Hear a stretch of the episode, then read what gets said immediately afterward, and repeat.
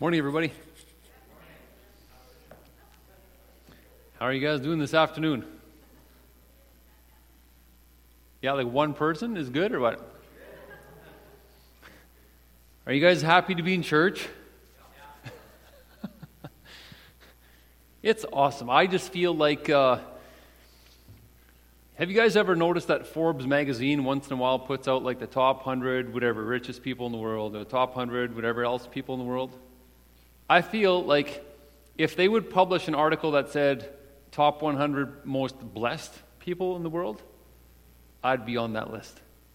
Might not make the cover, but uh, probably in the, in the top couple. Because I just, I just feel incredibly blessed. You know how, so we're, whatever, we're working through a series of messages here in John. And we've already done two parts. Remember, the first part was about, we talked about how John, when he starts writing this book, he was connecting like words that would resemble Genesis right back to Jesus, and just clearly that Jesus has to be the Lord. And, and then in the second part, do you, do you remember what we did?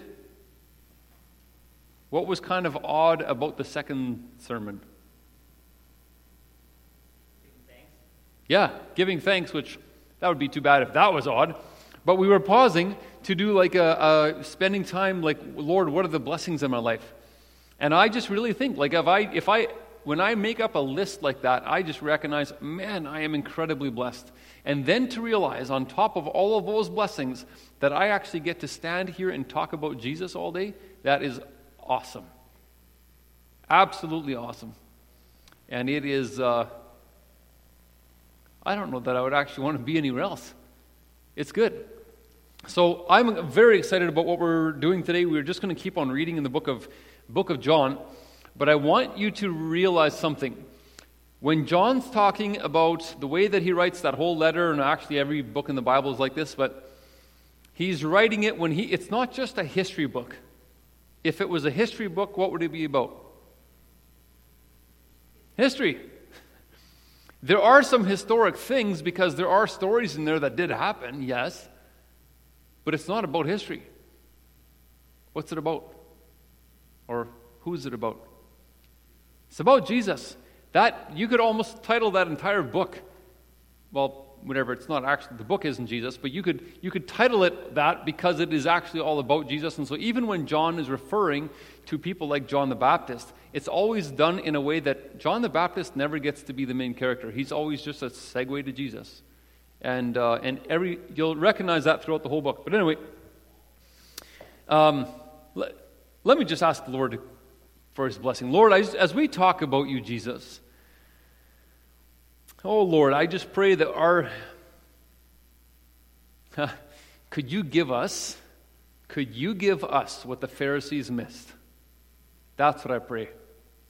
Jesus, I pray that we would have exactly that.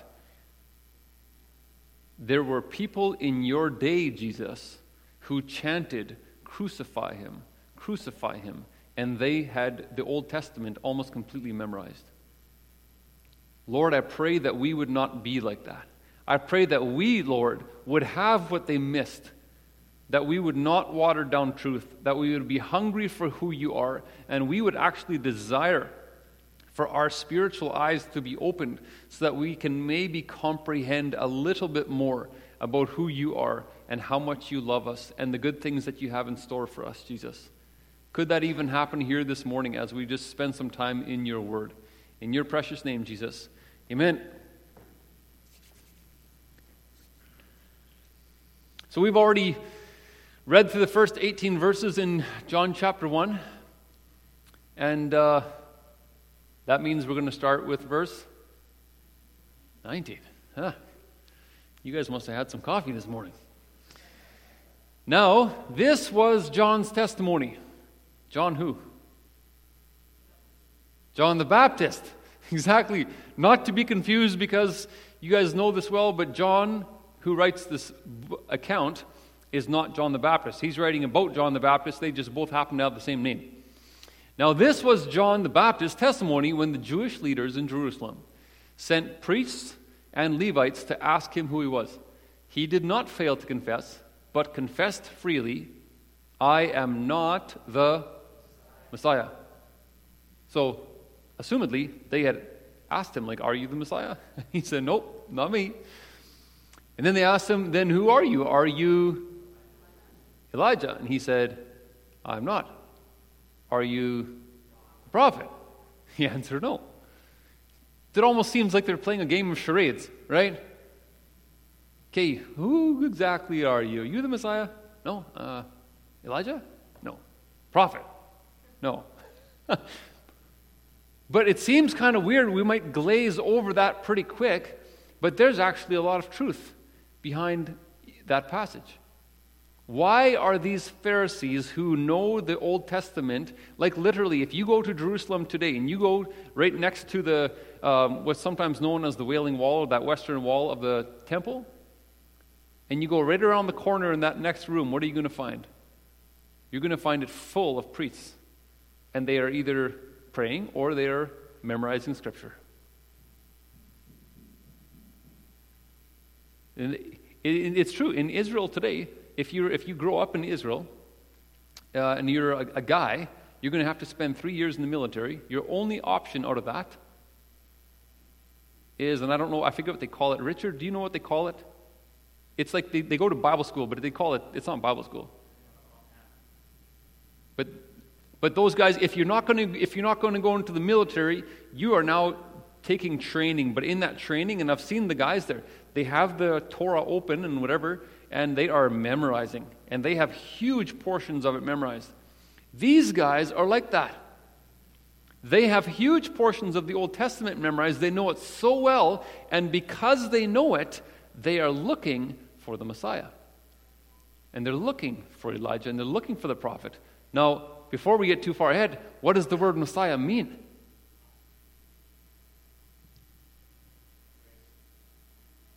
Yeah, it actually does mean the same thing as Christ. What does Christ mean? Anointed one. It says right on the screen, right? Messiah in Hebrew and Christ in Greek mean the same thing. They mean anointed one. Christ is not the last name of Jesus, it's actually a descriptor of who he is.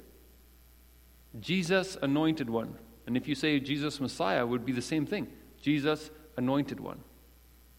That is really important to understand. That's going to become important in a few verses here. But also to understand this these guys knew from the Old Testament that a Messiah was coming. And so they're wondering, are you the Messiah? They're looking for him. And they're also looking for Elijah because they know the Old Testament. The Old Testament said Elijah didn't die, he just went up to heaven. And the, one of the last prophecies in the Old Testament, in the, in the end of Malachi, it says uh, that um, Elijah would return before the day of the Lord. And so they are anticipating this return of Elijah. And they're actually pretty close. Because John the Baptist wasn't Elijah, but his dad, the angel had told Zechariah, Your son is going to come in the spirit and power of Elijah. That's exactly what he was doing. And Jesus would even confirm that later in his ministry that John the Baptist was operating. He was fulfilling that prophecy. He was coming in the spirit and power of Elijah, but he wasn't actually Elijah right? So when the Pharisees ask him, they're actually fairly close. But they misapplied it. Like it wasn't actually Elijah who was going to come back, but it would be John the Baptist. Anyway, so that's why they ask him, because they, they know they're looking for Elijah. And they also know, because they've been studying Deuteronomy, probably chapter 18, that they ought to be looking for a significant prophet, like the prophet. And they know that based on the Old Testament. And so they're looking for Jesus. Well, they're looking for specifically the Messiah, the prophet, and also Elijah. Now, John the Baptist was not the prophet, but he was actually a prophet. Right? Because he, he actually said many things about Jesus that later, if you read in chapter 10, I think it is, they actually, everything that he said about Jesus came true. In fact, I think it's in chapter 10 that says, uh, it is 10 verse 40. But in chapter 10, people would later realize hey, what John the Baptist said about Jesus is true, and it resulted in many people coming to know Jesus. Later on, Peter and uh, Stephen would preach that Jesus was actually the prophet. Okay? This is interesting because what does a prophet do?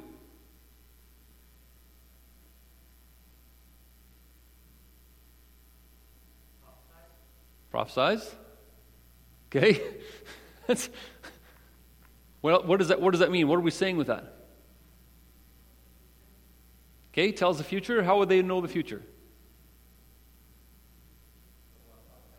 Yeah, from what God. So, so really, what a prophet does, a prophet hears from God and speaks it.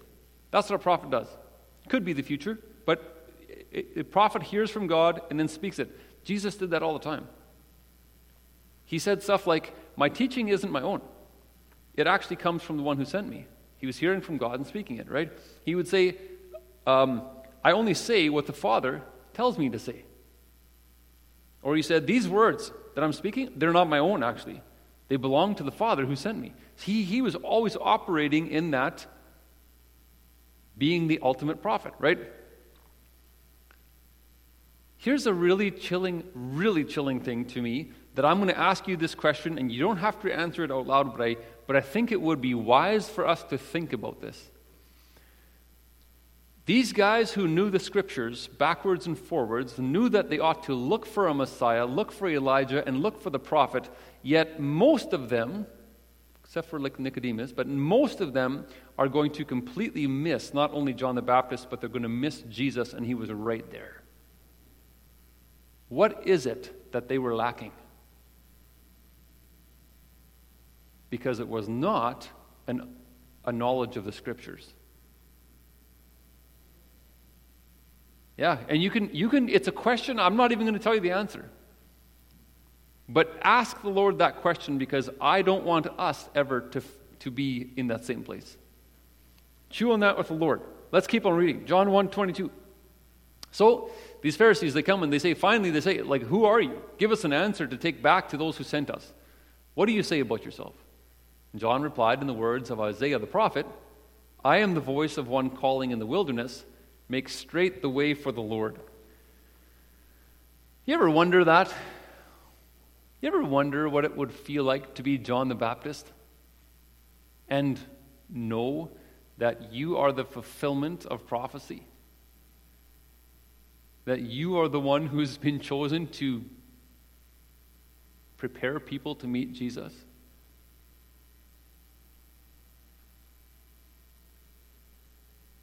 Wakes up in the morning, has another helping of locusts and wild honey, and then, Lord, what's on the, what's on the schedule today? You're going to prepare people to meet me. All right, that's my job. Isn't that cool? And I think John the Baptist really understood who he was. And that's probably why he will say later in a different in one of the sermons coming up once we get into the next chapter or two, you'll hear him say something like Jesus must become greater, I must become less because he knew his place. Fascinating. Verse 24. Now the Pharisees who had been sent Question him. Why then do you. You guys can read that harder, more with more enthusiasm, okay? Now the Pharisees who had been sent question him. Why then do you baptize if you're not the Messiah, nor Elijah, nor the prophet? They're still trying to figure this out, right? What does it mean? What does the word baptize mean?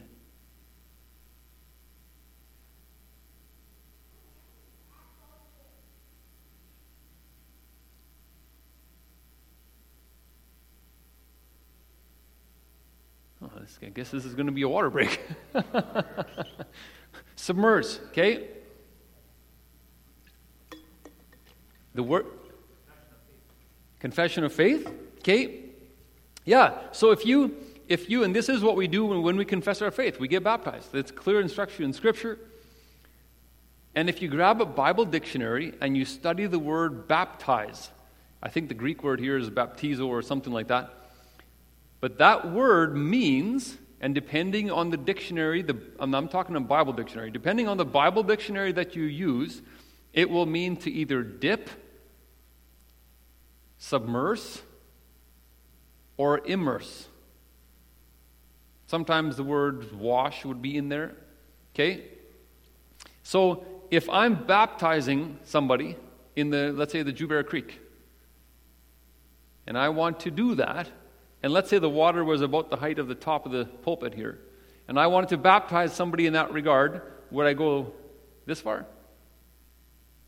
Or would I go this far?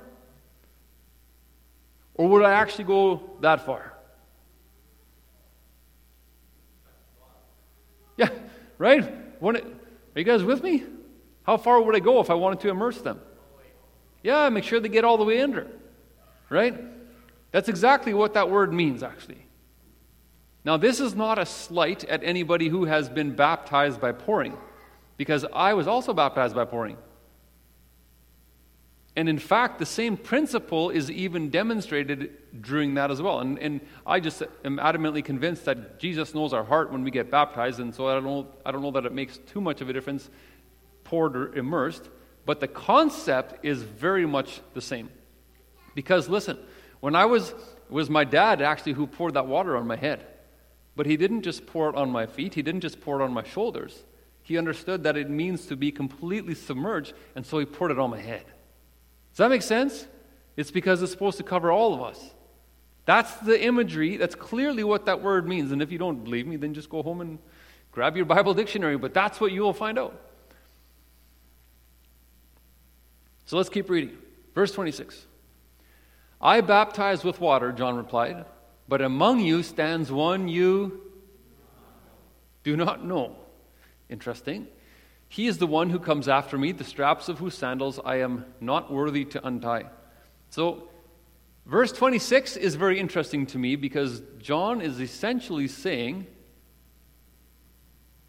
There is one of us here who is the Messiah, and you don't know who he is. That's kind of what he's saying. Because he's saying, and, and in verse 27, because, and isn't that interesting that there was nothing physically identifiable about Jesus that would make you go, aha, I can tell he's the Messiah? Because what does Messiah mean again? Anointed one. There was nothing physical about his appearance that would identify him.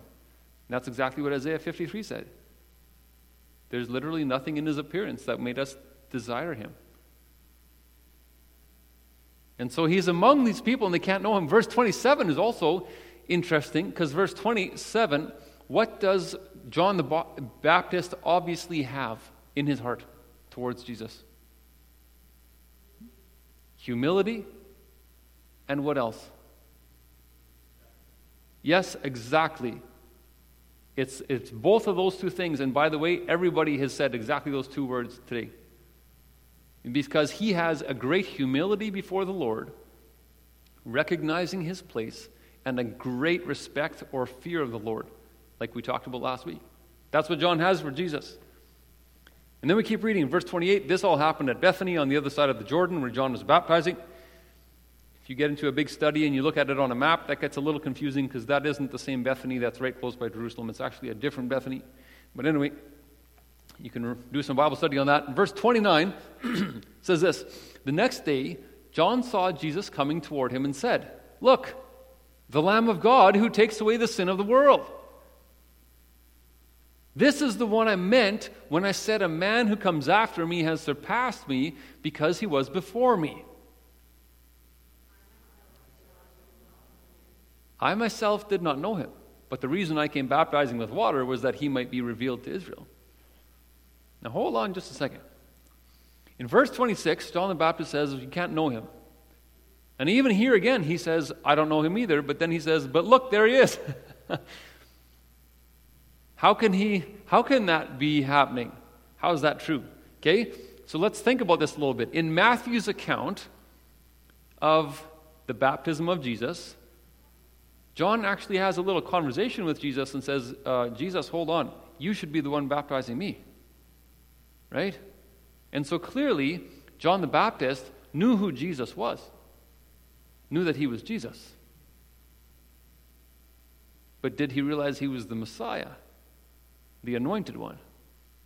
Other people will have known he was Jesus too. And I even think John the Baptist, he was a cousin or relative of some kind of, of Jesus. I've always assumed, and still do, that they, as kids, they probably went to festivals together and celebrated the Passover together or whatever. And they must have known, John must have known who Jesus is. Okay? But even Jesus' brothers, they obviously would have known who he, that he was Jesus, but they didn't know that he was the Christ. Does that make sense? What does Christ mean again? The anointed one. Okay? And I think that's exactly what's going on here because the point is we could have a big discussion about this, but I, the point is John the Baptist had not gotten confirmation prior to this that Jesus was actually the Christ. Until something very significant would happen, and John the Baptist himself explains it in the next verse. Verse 32. Then John gave this testimony I saw. He saw something. I saw the Spirit come down from heaven as a dove and remain on him. And, he says it again, I myself did not know him. But the one who sent me to baptize with water told me. This would have been God telling him these words The man on whom you see the Spirit come down and remain is the one who will baptize with the Holy Spirit. I have seen and I testify that this is God's chosen one. So think about this carefully. How did John the Baptist know that Jesus was the Christ?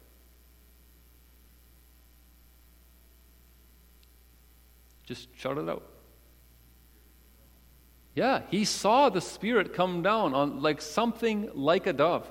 He, he, his spiritual eyes were open and somehow saw it happen. And it's not something that John made up. It's actually a prophesied at least four times just in the book of Isaiah alone that the coming Savior is going to have the Spirit on him. Literally, on him. And this is a fulfillment of prophecy. And so it's fascinating to know this that it's actually the Holy Spirit who makes Jesus Messiah. It's the Holy Spirit who makes Jesus Christ. Does that make sense? Now let's think about this a little bit this whole anointing business. Think about somebody in the Old Testament who was anointed by, with oil. Just in your head, just, just, just get a name there. You don't have to say it out loud or anything, but just get a name there if you can. Now, most likely, the name of that person was one of three offices of people. Either that person's going to be a king, a prophet, or a priest. Because those were the three kinds of people that got anointed with oil in the Old Testament. Sometimes the oil even ran down their beards. That's what it says. And they didn't just get anointed with oil, they were also anointed with the Holy Spirit to carry out and give them power to accomplish their tasks. Does that make sense?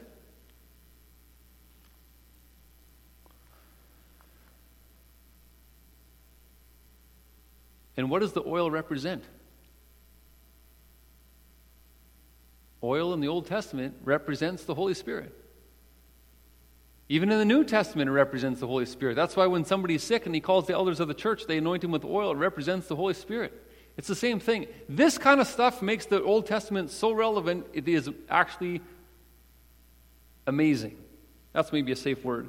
But we already know that Jesus is the prophet. The book of Hebrews calls him the great high priest. And is he also the king? Come on, guys, you got to help me out on this one. Is Jesus the king? He's the king of kings. He fulfills all those offices. And so we shouldn't be surprised then that he receives an anointing so that he can carry out his ministry. And it is not surprising then that he received this anointing prior to his ministry. It's that kind of an, when you understand that the whole Old Testament, all those stories of people being anointed, they're actually leading, each one of those stories is leading us to Jesus and understanding who he is, and even understanding a little bit more about the Holy Spirit. Suddenly, the Old Testament becomes very relevant because we understand who we understand the new covenant now because of what was happening symbolically in the Old Testament. It's also what Zechariah said, and we all know this verse by heart. Not by might, nor by power, but by my spirit, says the Lord Almighty, right? And this isn't just something that Christians say and we make up and whatever. It is throughout the New Testament. And I'm just going to, there's too many scriptures to go through, so I'm just going to put the references up there. If you want to study them, you can. But I'm going to read the gist of what I would get from reading those kinds of verses, okay? We already know that Jesus was conceived by the Holy Spirit. And he was anointed with the Holy Spirit at his baptism, which prepared him, equipped him for ministry. Jesus was led by the Spirit into the desert, and he returned from the desert in the power of the Holy Spirit. He preached by the power of the Holy Spirit. He received instructions from the Father by the Holy Spirit. He even gave instructions to his disciples through the Holy Spirit. And I'm not just throwing these words in there, those are right out of these references. There's verses that indicate that he even, when he, ha- when he healed people, that power to heal came through the Holy Spirit. The power to cast out demons was from the Holy Spirit. And he even experienced the fruit of the Holy Spirit. Specifically, obviously, the, the example is given of joy.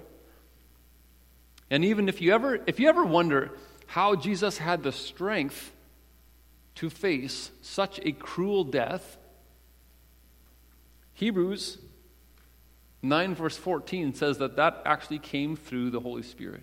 That strength to face his death. Romans 8 mentions and indicates that the Holy Spirit was even involved with raising him from the dead.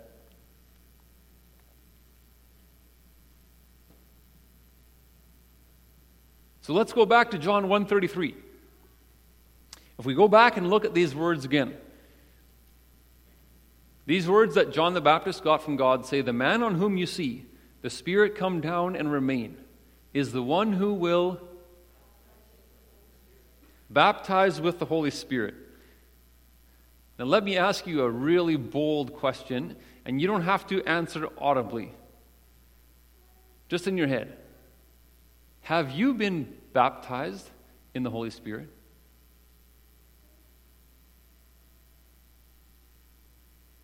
Like, don't run out of the building, okay? I'm just asking you this question. Do you want to be baptized in the Holy Spirit? With the Holy Spirit? Maybe you're thinking, well, what exactly does that mean? Oh, exactly. Submerged. It is actually, it is exactly that. But here's, I'll tell you, I'll tell you honestly, I don't know the entirety of what that means.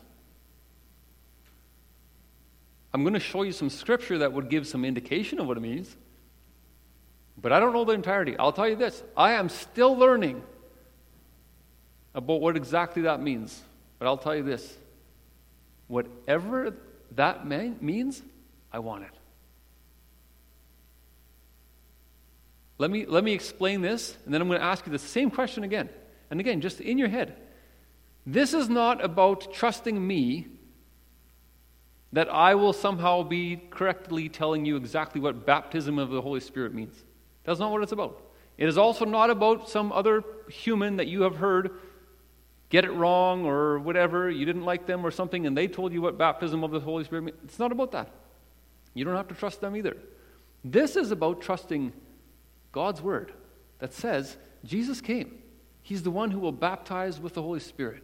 The question is actually do you trust Him enough to say, whatever you meant, Jesus, with those words, I want that? That's the question.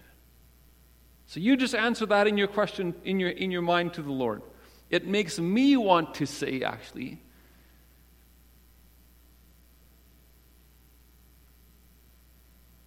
Daddy, can I? Can I have some more of the Holy Spirit? Because He's a good Father. He gives the Holy Spirit to those who ask. Anyway, let me, let me keep on going. Most Christians, not all, but most Christians today can agree on two things. Hopefully more, but anyway, when it comes to this, they can agree on two things. That all believers receive the Holy Spirit and blessings immediately when they accept Jesus as their Lord and Savior. Okay? Most Christians would believe that that happens immediately when you accept Jesus. Secondly, most believers would believe that they should be open to and could expect further or more fillings of the Holy Spirit even after that time. Okay? Let me just walk that. I'll, I'll, I'll kind of get there by walking through Scripture. And again, there's far too much Scripture to include it all here, so I'm just going to give you the references and you can research this at home. there are five accounts given in the New Testament where the Holy Spirit is poured out on a group of people. And when you read those accounts, it seems to clearly indicate that the Holy Spirit is given the moment a person accepts Jesus as the, their Lord and Savior, except in two cases. Except in the case of the very first Pentecost, and in Acts chapter 8, the case of the Samaritans. Now, at Pentecost, to be clear here, you got these 120 believers. They were already believers in Jesus, didn't have the Holy Spirit poured out on them yet. But how could they? It was, it was the start of a new covenant, right? And so I think that's clearly the exception. And what about the Samaritans in Acts 8? It's interesting to me, the same kind of thing happened. They were believing in Jesus, and then Peter and John came, put their hands on them, and then they received the Holy Spirit.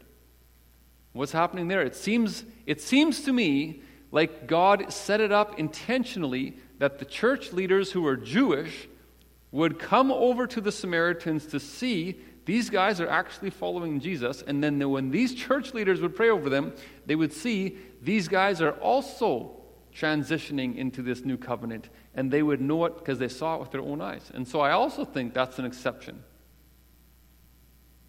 Because it's the beginning of the new covenant. Anyway, however you see those, there's a bunch of other scriptures that would clearly indicate that you cannot even be a Christian without the Holy Spirit. And so, those scriptures would indicate that every Christian has the Holy Spirit right from conversion. But that doesn't mean, again, scripturally, that you couldn't experience further or more fillings of the Holy Spirit later. I would use Peter as an example for that. So in John 20, after Jesus' death, but before, well before Pentecost, Jesus appears to his disciples, he breathes on them and says, What? Receive the Holy Spirit.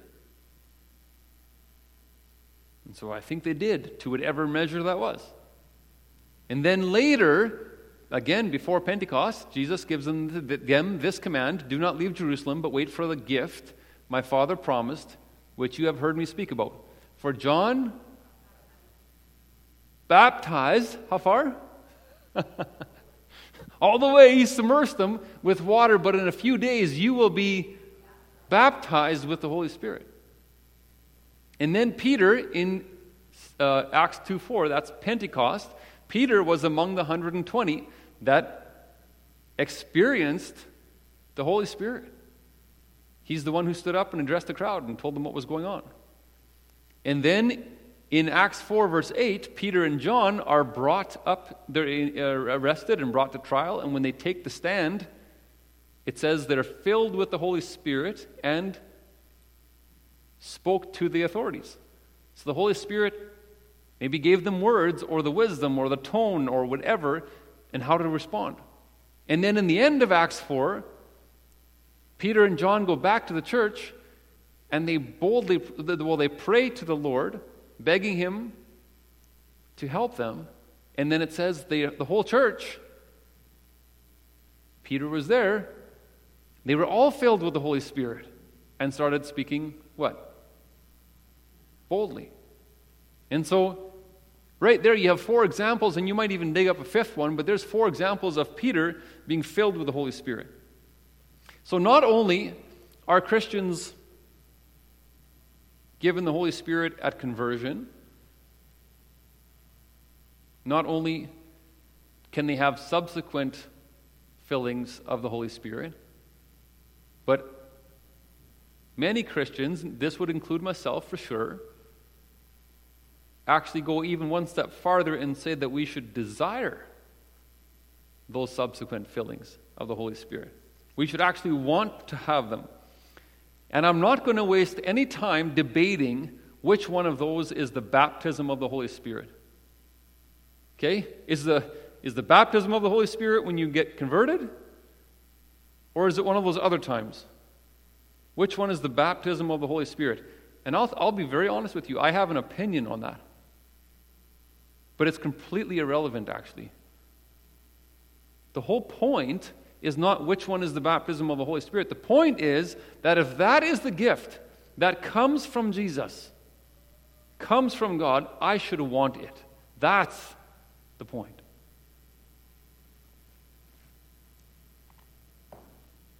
And there is no formula to being filled with the Holy Spirit other than a willingness on our part. In fact, in our and, and people have a variety of experiences with this. It's not the same for everyone.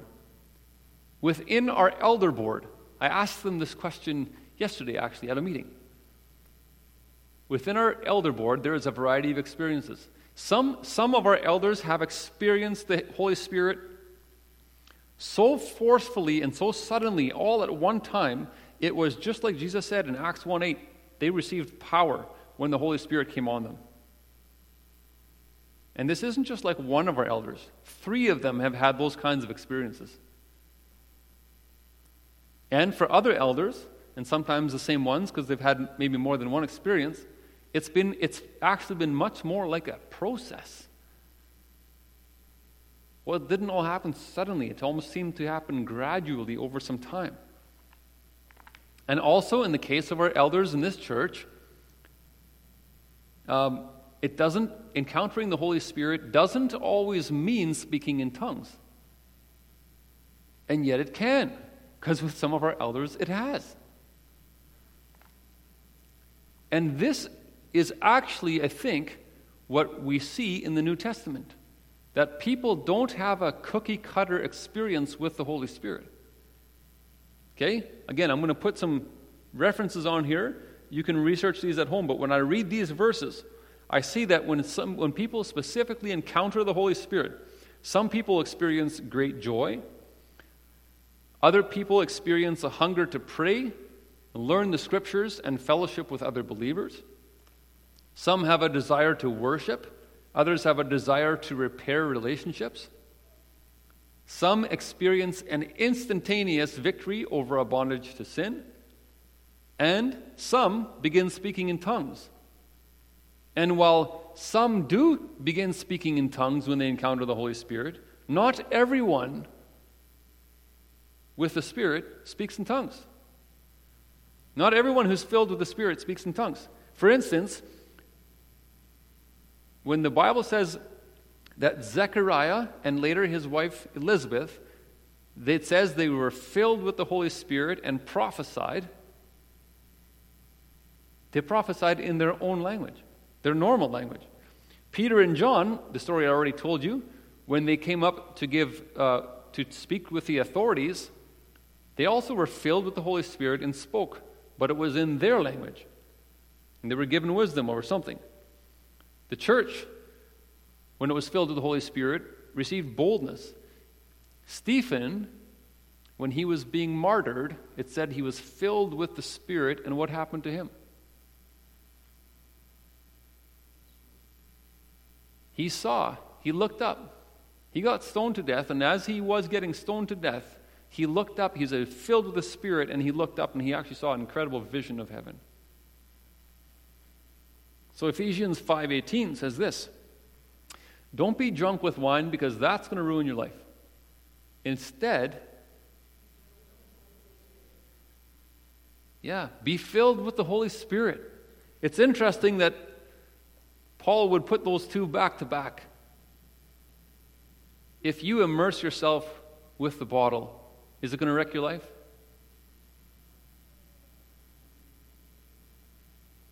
Well, you guys don't look very convinced. We can start sharing some stories, okay? I've seen it. I think you guys have too. People who are immersed with alcohol, it tends to wreck their life. Rather, be filled with the Holy Spirit. It actually has the opposite effect. In the early church in Acts 6, it was one of the references on the previous slide there. In Acts 6, they actually even they used that as a qualification to look for volunteers in the church. They said, We're looking for seven guys who are known to be full of the Holy Spirit and wisdom. In another sermon, we might answer the question of why we need to be filled with the Holy Spirit.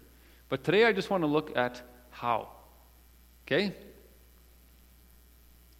As I look at Scripture, and if you know more ways, then you tell me. But as I look at Scripture, I can see about nine different ways that we can be filled with the Holy Spirit.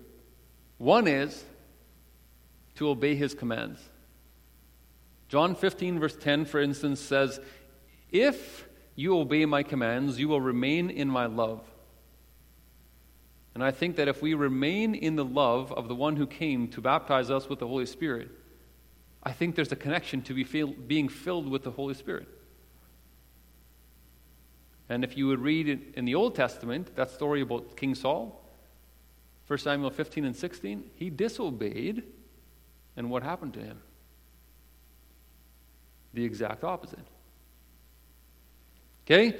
If we confess all of our known sin, First John says this if you confess your sin, you're actually going to walk in fellowship with God.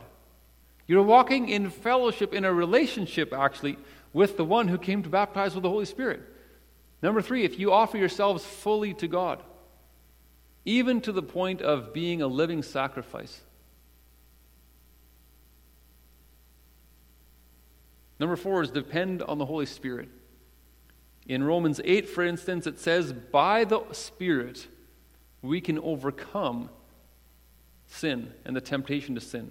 Galatians 5 kind of says a similar thing about depending on the Holy Spirit, but it says, Since you live by the Spirit, let us keep in step with the Spirit. There should be a dependence there. Another way that I think we can be filled with the Holy Spirit is by asking through prayer according to Luke's account of the baptism of Jesus, what was Jesus doing when, when the Holy Spirit came down on him? He was praying. In fact, Luke 11 13, this is what I was referencing before. Jesus said, Even though you who are evil know how to give good gifts to your children. Okay? That's, that's like saying, that's me. I'm one of those evil dads. Okay? There's other evil dads in the room here. Okay? This is what Jesus is saying. You guys, even though you're evil, you know how to give good gifts to your children. Maybe don't give as many as I should, but I know how to do it. How much more will the Father give the Holy Spirit to those who ask? We can ask in prayer. In Ephesians 5, even talks about this prayer, um, including others, speaking to one another in, with psalms, hymns, and spiritual songs as a way of being filled with the Holy Spirit. Number six, that passage in Ephesians 5 talks exactly about this. Through praise and worship, we can be filled with the Spirit by giving thanks to God. Number eight, through the laying on of hands. This is exactly how it happened with the Samaritans. Peter and John came, they laid their hands on them, and they received the Holy Spirit. It's the same way that happened to Timothy the group of elders got together and laid their hands on Timothy, and he was filled with the Spirit. Paul said he did the same thing. I'm not sure if that means he's part of the group of elders or if it was a separate time. I don't, I don't, know, don't know for sure. But Paul did the same thing. He put his hands on Timothy, and Timothy received the, a filling of the Holy Spirit. So here's what I would like to say very carefully. I cannot manipulate God into filling me with the Holy Spirit in a way that isn't from Him or in His timing. Okay? I'll say that again. I can't manipulate God into filling me with the Holy Spirit in a way that either isn't from Him or isn't in His timing. And I think that works like it does with spiritual gifts, and we know this for sure. The, the spiritual gifts, 1 Corinthians 12, are given out as who determines? Yeah, as the Holy Spirit determines, or as He determines, as God determines. He determines it. And yet, He does determine it, and so the timing is Him. How He is going to do it is going to be Him. How exactly I experience Him, that is up to Him. But when I look at this list, how many on those lists can you or I choose whether or not to do? All of them. And so based on John 133, Jesus came to baptize with the Holy Spirit. what does it mean to baptize again? yeah, dip, submerge, immerse, get under, right? So are you and I willing to respond to, the, to Jesus in that regard when it comes to the Holy Spirit? Or are we willing to actually go all the way under? We could even ask are we willing to allow the Holy Spirit to. He, he gets to determine what that experience will look like for me. But am I willing for Him to let me experience maybe the same things that they did in the New Testament? In the Bible? Or do I say, okay, well, I'll take these ones because those sound, I can get my brain around those, right? I just, that's not going to happen. Who would we ever be to talk like that? Here's, this, here's actually what I find very fascinating about God and His sovereignty and how much He allows us to determine. Because Hebrews 3 says that we can actually harden our hearts towards the Holy Spirit. He allows us that opportunity, if you want to call it that. In Ephesians 4, he says we can grieve the Holy Spirit, we can offend him. Some people, when they talk about the Holy Spirit like a dove, doves are easily frightened. All it takes is a sudden movement, and it will, the dove will fly away.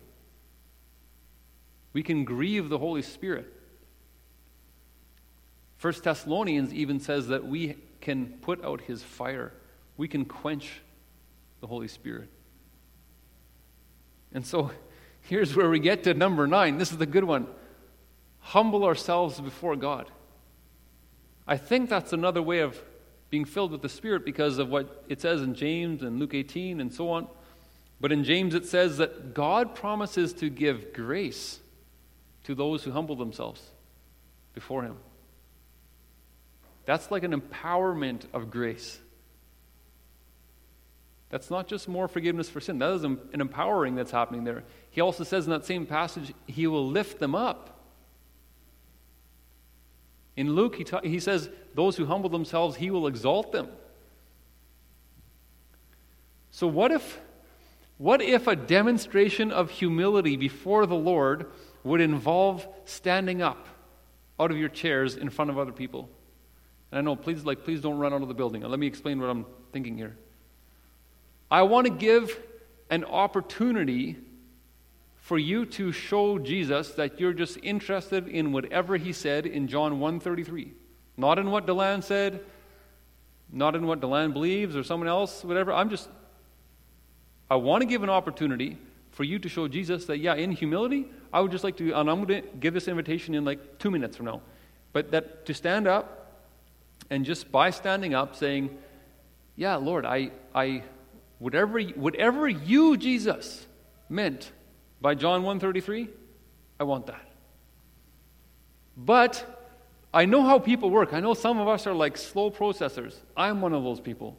I'm like, hold on a second here. I don't feel comfortable right now. Just give me, I'm going to need some time to think about this. And that's okay. So, so do this. Turn to your neighbor right now and just say, if you don't stand up, no one's looking down on you. Do it right now. Turn to your neighbor and say something like, if you don't stand up, no one's going to look down on you.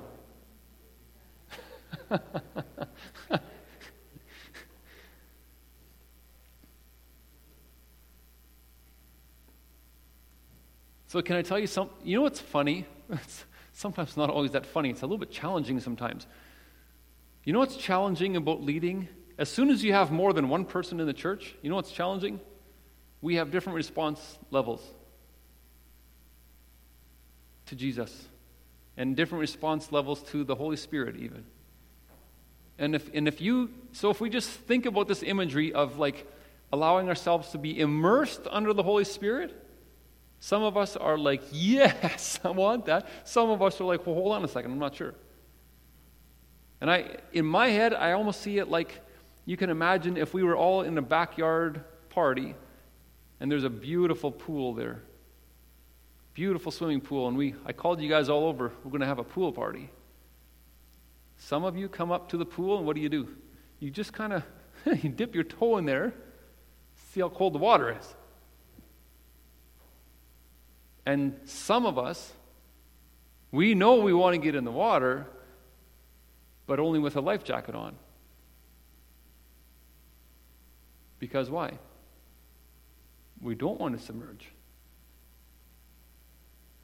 And then there's some of us who would actually like back up so we can take a speed and run and like do a cannonball or climb up and jump off of the roof into the pool. For what reason?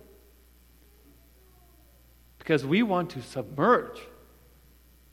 And within the church, you have all of those places. People in various levels of that. When they think, as soon as they hear the words baptism of the Holy Spirit, that you have those responses. And so here's what I'm wanting to do. I, I feel like I can't end this sermon without giving some kind of an invitation to respond to the Lord, okay? So I'm going to give this invitation to stand up, but what we're, what we're saying with this invitation is just simply to stand up and acknowledge. You don't even have to say, Jesus, I'm jumping into the pool. All we're saying is by standing up, thank you for the pool. That's it. In other words, and I'm using a silly analogy there, but essentially what I'm saying is, Jesus, you said, John 133, you came to baptize with the Holy Spirit. And for that, I'm grateful. And I'm willing to stand up, just in humility, before you and say, whatever you meant with that verse, that I want. So I'm going to close my eyes and pray. Sermon's over after that, and I don't, I'm not even looking. Whoever wants to stand up, you can do that right now, just in an effort to, to show the Lord, and there's no pressure. Just in an effort to show the Lord, Lord, in humility. I just thank you what you came to do. Jesus, as I think about what you came and how you are the Messiah, anointed one, you are the Christ, anointed one. And it is because you have the Holy Spirit that you can that you came as the Messiah to baptize others, including me, with the Holy Spirit. And for that, I am ever grateful, Lord. And I pray, Jesus, that you would wake up within me a genuine desire that I would not become put off by different situations or stories that might come to my mind that quickly offend me, but that I might just look directly to you without letting anyone else get in the way and just say, Jesus, Whatever you meant with John 133, I want that. I pray this, Jesus, in your precious and holy name with great thanksgiving in my heart. And everybody who agreed with that said, Amen.